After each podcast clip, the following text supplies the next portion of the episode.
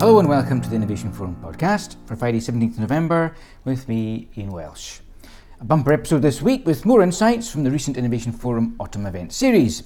At the Sustainable Commodities and Landscapes Conference in Amsterdam, I spoke with Pallavi Sharma from Global Rights Compliance, Olivier Tichit from Musim Mas, and Giorgio Budi Indrarto from Madani. And from the Future of Climate Action event last week, will be some comments from Adam Tarr, formerly Senior Advisor to the U S Secretary of Agriculture, and Ashlie Burkart from Germin eight Ventures. That's all to come. First is some sustainable business news.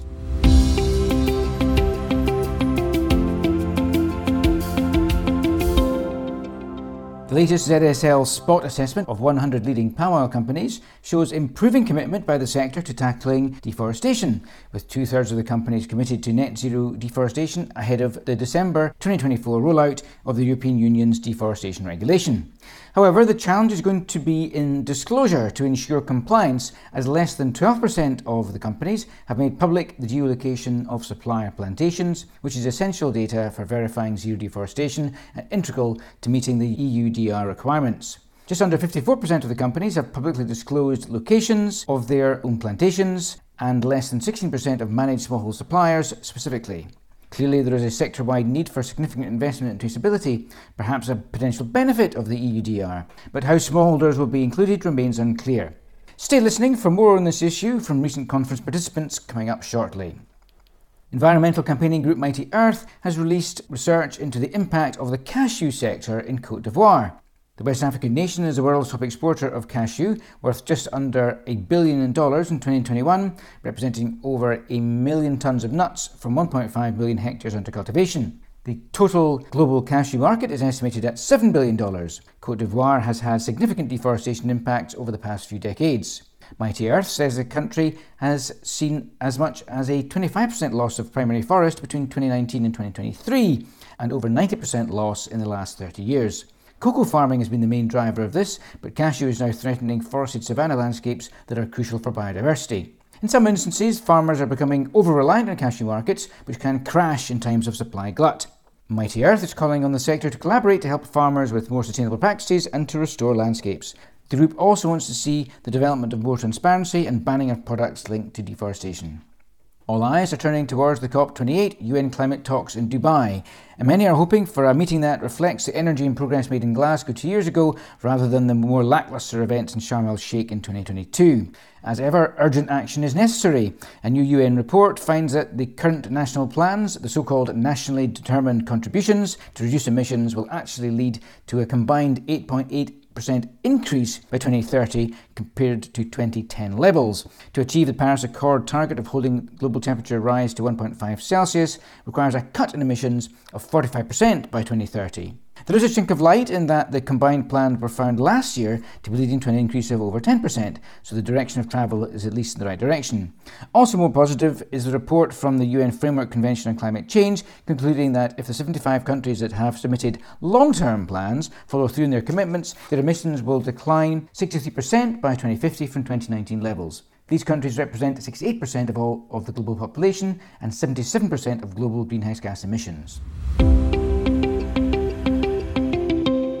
When we were in Amsterdam at the Sustainable Commodities and Landscapes Conference, I spoke with Pallavi Sharma, Agricultural Commodities Senior Lead at Global Rights Compliance, Olivier Tichit, Director of Sustainability at Musim Mas, and Giorgio Budi Indrarto, Deputy Director at Madani.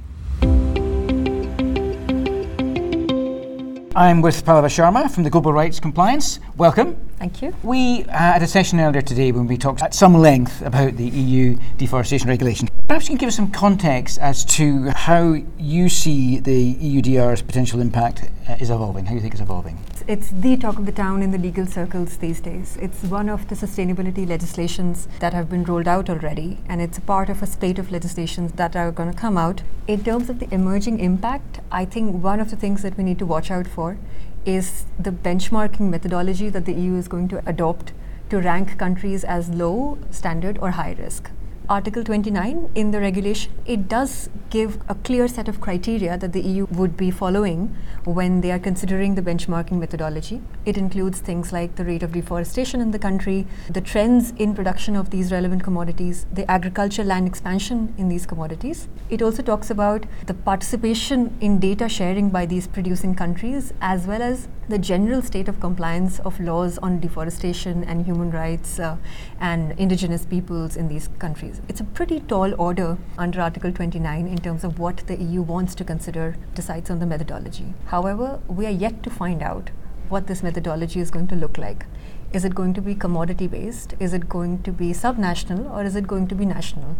Just to unpack it a little bit, let's take the hypothetical example of coffee being produced with deforestation in India. So would India be high risk for just coffee? Would India be high risk in those regions that produce coffee?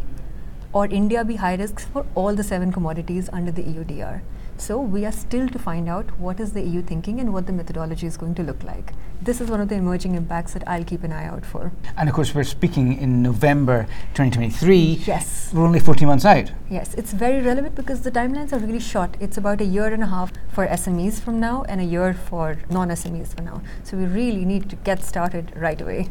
Well, I think everyone was pleased that at least somebody in the room had read the regulations. you, we were all very pleased that somebody had. Um, how do you see the E U D R aligning or clashing with other due diligence regulations that are emerging? If I just take the example of the Corporate Sustainability Due Diligence Directive, which is the behemoth legislation that's expected to come out in the next couple of months, I would say that they are broadly aligned in their goals. Both focus on encouraging responsible business conduct in the operations of businesses, and both focus on sustainab- sustainability down to the last levels of the supply chain. They are more or less aligned in their goals. However, there are some key differences between the two. And if I could just name a few for you, since we don't have the time to do a whole thesis on this. The first would be that the E U D R, it adopts a commodity approach, which means that only companies, irrespective of the size, they could be micro companies, they could be big listed companies with ten thousands of employees, as long as they deal in these commodities, they have to be compliant. The directive, on the other hand, it takes a turnover and a number of employee approach. So if you're a company which has more than X number of employees, I think it's five hundred employees and a one hundred fifty million euro global turnover, then you have to be compliant with the directive. And there are other conditions as well for compliances. The second would be the penalty. So for the regulation, the penal- penalty is actually quite strict. It's an all or nothing strict liability where you have to conduct your due diligence, you have to mitigate the risks that you identify, and you have to ultimately ensure that there is no deforestation associated with the products that you're placing on the E U markets, which is slightly different from the directive, where your burden is to conduct due diligence and take reasonable measures. Under the directive, you could also be sued for damages by victims whose rights have been impacted because of your acts or omissions, which is not the case with the regulation. So there are a few structural differences between how these two would operate. Uh. As I said, we are fourteen months out of the implementation date. How do you expect things to develop between now and the end of twenty twenty-four? For one, I'm expecting some guidance from the E U, and they've promised they're going to come out with it, and they will come out of it, especially on one, agriculture land and how it is defined, and second, where do private certification schemes sit in this broader landscape of the E U D R. So the E U is going to come out with clarificatory answers, and that's something we should watch out for. In terms of where we stand, my suggestion for companies would be just presume that you are going to be sourcing from a high-risk company and start setting up your systems now. Do not wait for the kickoff date of a year or a year and a half from now. Just presume you're sourcing from a high-risk country and start now. I think you're right. It does seem that there's an urgent need for everybody to, to be getting, getting on with it. Thanks very much, Pallavi Sharma, right, from the Global Rights Compliance. I'm joined by Olivier Tichit from Musim Mas. Welcome. Thank you very much, Ian.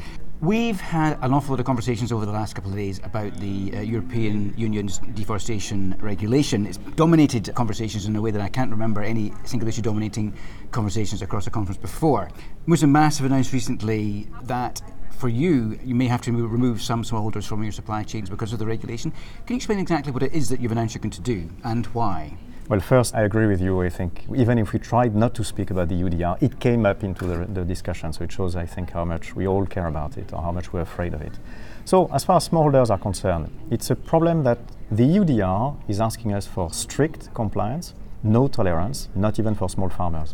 If we look at the risk that's represented by the E U D R, by the E U D R implementation, we will have to exclude non-compliant producers, but we will have also to de-risk. So smallholders represent accumulated a bigger risk because of their size and because of the fact that many of them might not have, for example, land rights documents. Because of that, they will not be compliant the way the regulation is explained today. And so we cannot just exclude one smallholder here, one smallholder there. It means most of the smallholders will have to be excluded from the European supply chains, which is extremely unfortunate, which goes completely against what we are doing as Musim Mas, but which will be a consequence. I cannot expose us or our customers to the risk of sanction, which is in the regulation. So what's the solution then? I mean, are you looking for the E U to revise the regulations ahead of implementation in twenty twenty-four? Well, first I would love the E U to tell us what is actually the requirement. Example, legality. Does it mean that smallholders all must have a land title, which is something which is quite unfair to many of them, which might push them to very costly procedures? Or is it just a matter of being in legal areas to grow their products? So that kind of thing might be where the E U has a way of easing smallholders back into the E U supply chain. So that's what we're expecting from the E U. Clarify what are the requirements, find ways to keep it inclusive to smallholders. And it can be a stepped approach. It can be that at the beginning the requirements are a bit more lenient, still going in the same direction, still trying to exclude uh, deforestation. But then you get more and more, after getting giving some support, get more and more into a stricter type of compliance. But you will have enabled the smallholders to be compliant. Is there an element of, of bluff calling in your announcement and trying to manoeuvre the European Union into change? I don't think we alone can manipulate the European Union. I wish, but I don't think so. That's okay. One. Second, we are not very good at bluffing. Usually we do what we say. It's not bluff. We will have to exclude. And the E U is not a small market, but it's not such a huge market that we cannot exclude smallholders and still cover the requirements of the E U. What it will do, on the other hand, is that it will narrow the supply base for the E U. It will make it a lot more expensive. And I think the E U is not winning financially. It's not winning in terms of resilience because it will have a narrow supply base. And morally, it's definitely not winning. Mm-hmm. Any other unintended consequences of E U D R that you see coming? The one I mentioned, I think it's going to be more expensive. There's going to be tensions with governments because it's quite tough, the, the E U D R. It, it came very brutally and, and the E U was apparently not ready for its implementation, for, to explain how we're going to implement. So, but maybe the good side of it is that because it started on the wrong foot, everybody is going to make extra efforts mm-hmm. now to try to find out how we're going to actually make it work. Maybe today, maybe in one, two years' time, three years' time. Let's, maybe that will be the good thing coming out of it. One thing we did talk about was the potential impact on the commodities futures market. How do you think they will be impacted by the regulation potentially? That's something that confused me. So I, I used to be in coffee, so I, that's something that confused me greatly.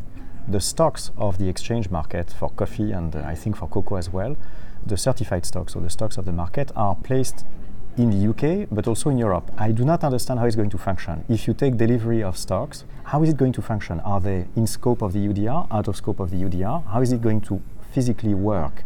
And that worries me because then it upsets the market. And the coffee and cocoa markets are what we can call perfect markets. And they are critical to the price discovery of all producers, of Robusta and of cocoa. Why upset that? It's a pretty big risk that the E U D R is bringing to those markets which really do not need it. How then do you think things will play out over the next fourteen months? We're talking here in November twenty twenty-three, implementation is December twenty twenty-four. What's going to happen, do you think, between now and then?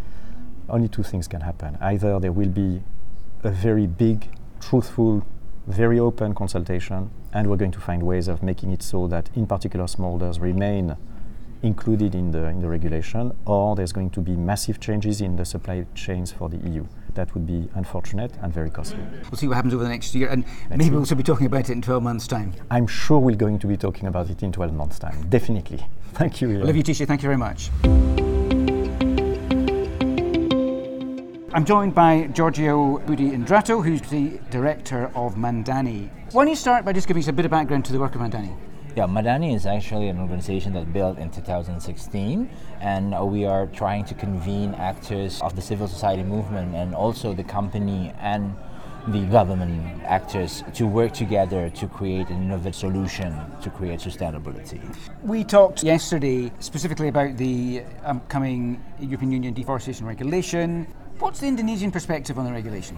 Well, the perspective is kind of different between groups, and there's a spectrum of that differentiation on each group. But in general, some of us is really angry with this situation, but some of us try to think that, okay, this is a momentum to change, and I think that group need to be addressed.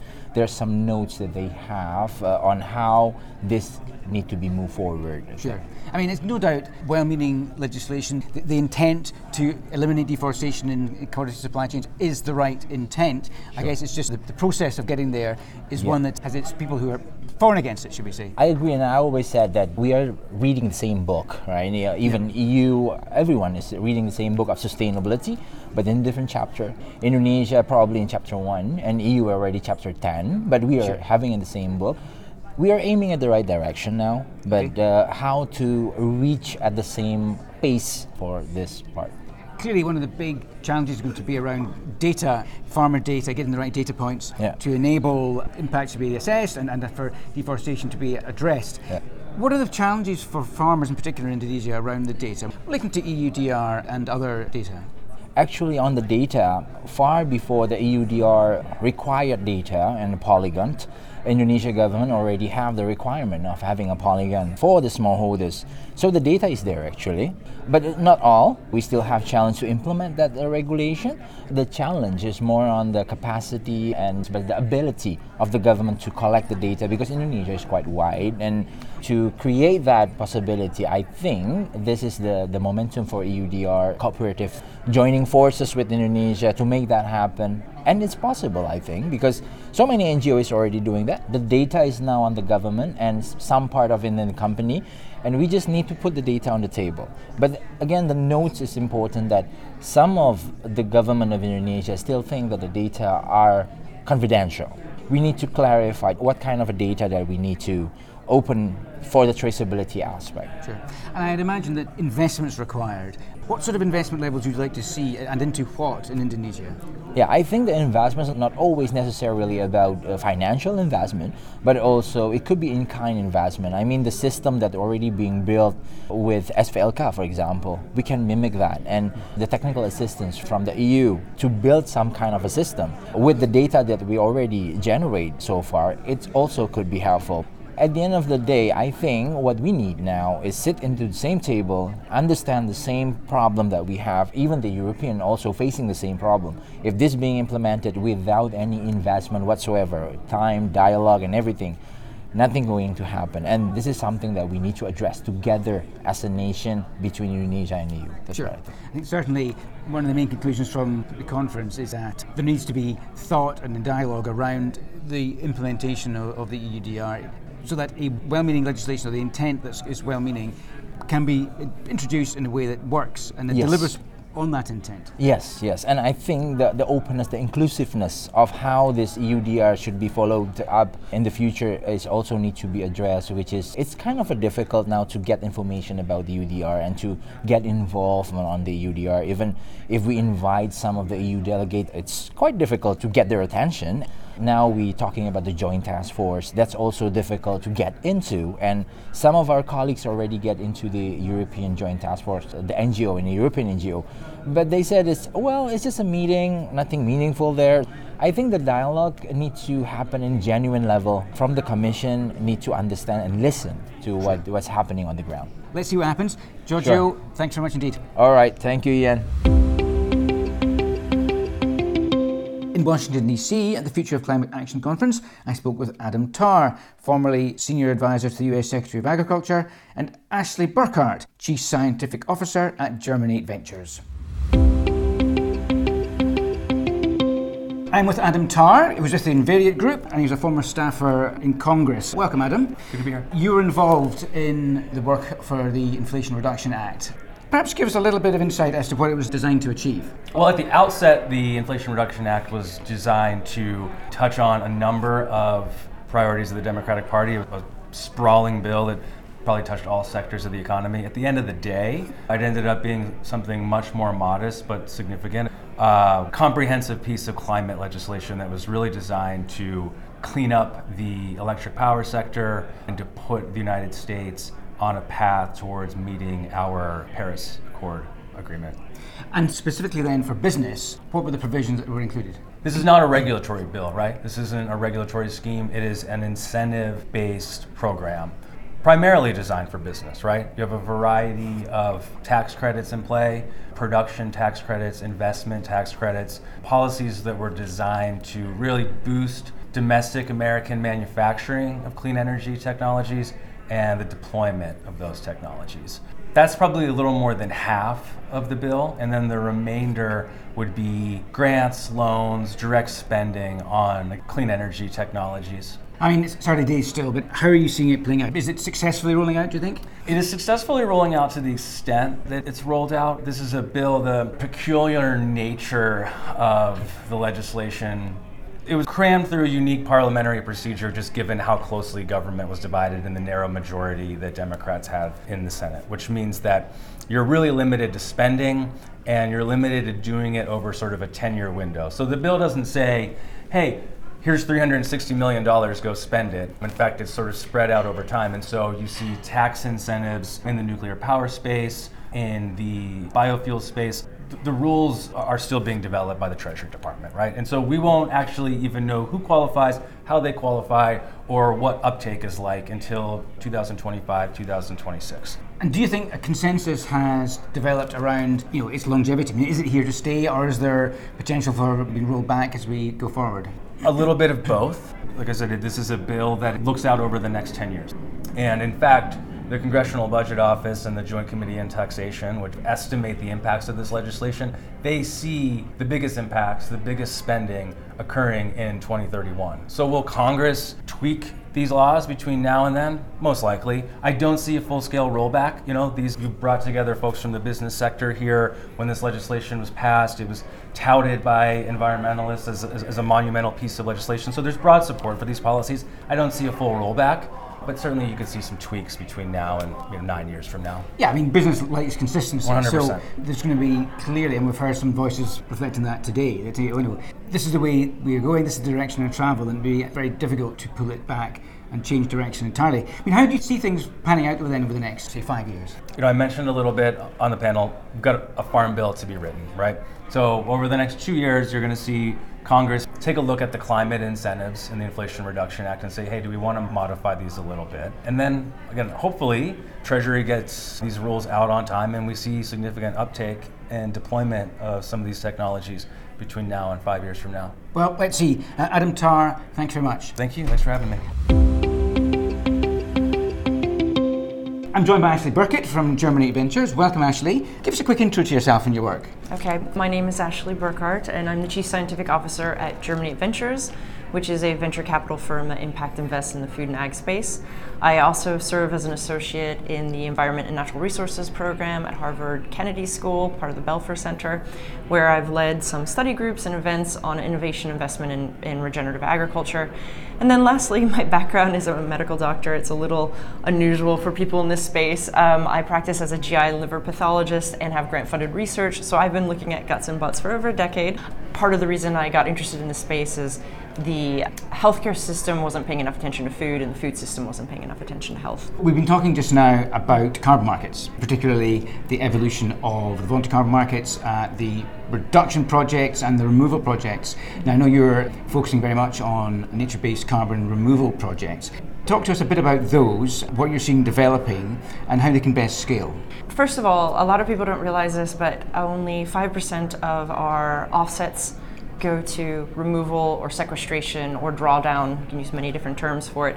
And I think a really helpful metric to understand why this is really important is many times we're always talking about the one point five degree Celsius metric, but that's confusing when it comes to drawdown. If you start thinking about it, parts per million, before the Industrial Revolution, we had two hundred eighty parts per million. Now, the parts per million of carbon dioxide in our air is four hundred twenty-one, and scientists believe that three hundred fifty is our safe place. With that in mind, if you start thinking about just reducing emissions isn't going to help with reversing our anthropogenic issues. So that's where we have to focus on drawdown. Now, there are industrial solutions and there are nature-based solutions. When we think of industrial solutions, the one that usually comes to people's mind is direct air capture. It's very measurable, which is great as an industrial solution, but it's just not very scalable, and there aren't any of these other benefits that I'm going to talk about with the nature-based solution. Nature-based solution, again, we have a lot of different options, such as afforestation, sinking kelp, biochar, but the most scalable and the one that I'm most interested in and I think would have the biggest impact is soil health. The reason is, is uh, for every one percent increase in soil organic matter, you actually lock away ten more tons of carbon and twenty thousand more gallons of water. Soil is home to twenty-five percent of the world's biodiversity. So you're actually dialing back on your water crisis, your biodiversity crisis, your climate crisis, but it also has all of these other benefits which we need to focus on, such as improving resilience, improving farmer profits because they have less input costs and again, eventually yield. And lastly, there's evidence of nutrient density, higher nutrient density among food. There's some emerging evidence. So with all of these in mind, you would think, well then why are we not adopting this? And there are real challenges. One of the things I want to bring up is that ninety-three percent of farmers know about carbon farming, but only three percent are engaging. Is that in the U S or worldwide? That statistic I believe is in the U S. Just to point out though, on a worldwide scale, if we could actually get this to scale, a U N scientist did model that if you could get fifty percent of farmers to increase their soil organic matter by one percent, that would be enough to draw down thirty-one gigatons of carbon, which is three times the amount of the transportation sector. It's really important to be targeting this audience. The question is, why are they not engaging? And this is where we can focus on looking at the challenges, but then also looking at them as opportunities. How do you turn this into a market? Because that's the solution that farmers want. They need to see the benefits for them financially. So how do we turn all this into a market? First of all, our market already has some challenges to it. When you just look at carbon markets in general, there's a lot of distrust among farmers. It requires permanence, which makes sense. That should be the case when it comes to a carbon market, but that means a lot of times they have to sign contracts that are long-term, which makes them uncomfortable. There are now different options. For example, soil organic matter has been the focus. Now there's some looking at soil inorganic matter where you could actually drive a better market price and it sinks the carbon permanently for like thousands of years. The price is now too low to incentivize farmers. That's an issue. And to be honest with you, you have to kind of change the narrative because it can't be about climate change. They're more interested in land stewardship and profits. And so how do you change that narrative into this is about your profit, this is about your land stewardship? And then specifically there's what I would identify as four obstacles that pertain specifically to farmers in general. One is financial. It's costly to change your practices. And so we need both policy and we need innovation and investment that help front load the farmer with the capital to be able to move in this direction and also de-risk the whole thing. And this would include putting language into Title five of the Farm Bill on credit, but again, also having new enterprise models in the private sector. It includes cultural, technical, educational. That's a really big one. So, you know, how do you communicate this among the small communities of farmers who all talk among themselves? Again, on the policy side, this is making more robust, robust statements for the Farm Bill that would help the U S D A enable more education and technical support, but also it's the private sector. There are companies like Klim, there are companies like Continuum Ag and Andes Ag that are helping farmers actually like engage in these markets. Lastly, you, there's policies that impact barriers, so you have to think about what policies are doing that. Then the supply chain. A lot of times people don't think about that, but we don't have the supply chain infrastructure to allow for regenerative ag to flourish, and so that also has to be dealt with simultaneously in order for them to engage in these carbon markets. Certainly seems to be huge potential here. Yeah. To see how it all develops, perhaps we can talk about it again next year. But for now, Ashlie, thank you very much indeed. Thank you so much. Nice to be here. The Innovation Forum website is, as ever, the place to go for all the usual analysis and interviews. Just published is a new piece of analysis into some of the decarbonisation challenges facing the agriculture sector, so do look out for that. We'll be back with the Monday briefing next week and the podcast on Thursday as usual. But that's it for now. I've been Ian Welsh, and until next time, goodbye.